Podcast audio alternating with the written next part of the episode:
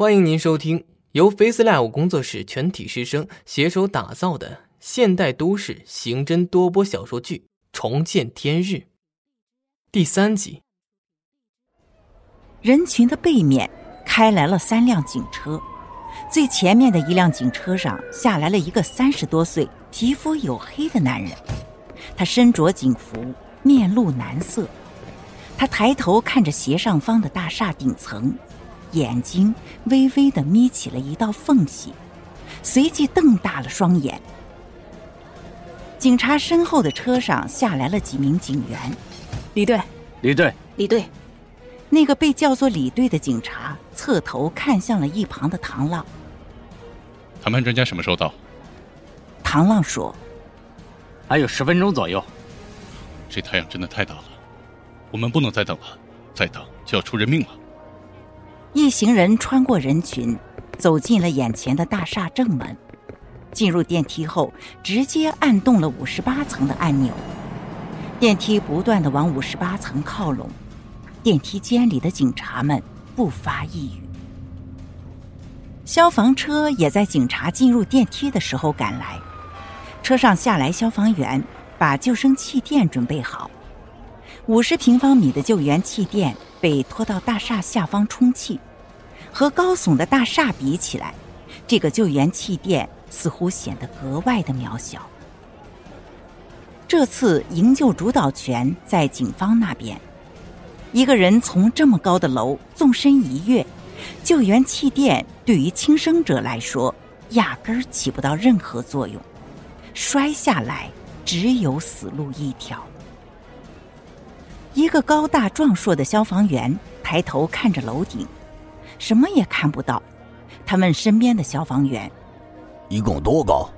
消防员和那个壮硕的消防员说：“哦，单层两米五三，再加上地基高度，呃，有一百四十七米左右。你看上面是不是有逃生平台？我们看看能不能做个缓冲平台。”壮硕的消防员指着一块凸起的平台：“你看那里，这得上去看一下。”不知道什么时候，记者已经出现在了人群最前面。因为逆光的原因，摄像头始终无法聚焦到轻生者的身影，只能隐约看到一个人形在楼顶晃晃悠悠。我们接到热心市民的电话。在我市市区城市地标性建筑国贸大厦楼顶，疑似有人打算跳楼轻生。女记者的手指向了消防车和奔向大厦的消防员。警方已经介入，消防一中队已经在准备营救方案。电梯中的警察面色阴沉，他们不知道楼顶的情况究竟是什么样子的。当电梯缓缓打开后，站在最前面的李队。第一个冲出了电梯，身后的警员紧跟其后。通往天台的安全门虚掩着，李队咽了口唾沫，走上前打开了安全门。一股热浪瞬间涌入了楼梯间，他刚踏出了一步，就看见了不远处的天台边缘站着一个身高不足一米五的女孩，她浑身上下。一丝不挂，因为太阳的炙烤，他的后背已经发红。李队环顾四周，最后只憋出了一句话：“你有什么解决不了的事情，可以和我说。”那个女孩转头，一脸无助的看向李队。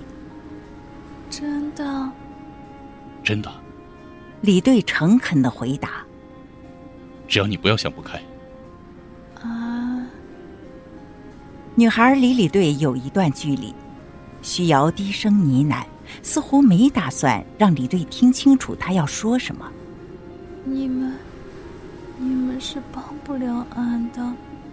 你说什么？我没听见。女孩只是背对着李队，她听不清女孩说了什么话。你不要冲动，年纪轻轻的，别什么事都往坏处想。女孩的长发被风吹向了右边。他的身子似乎因为风的原因向右倾斜。风停了，他又向左边站直了身体。他似乎因为恐惧而瑟瑟发抖，低下头看向了站在地面的人。他们就像是玩具小人一样的小，不断有新的小人加入到围观的行列。这些人无一例外都在抬头看着自己。因为距离的原因，这些人的脸根本就看不清楚。看见女孩倾斜的身体，李队有些担心，是不是因为站久了，女孩有些中暑啊？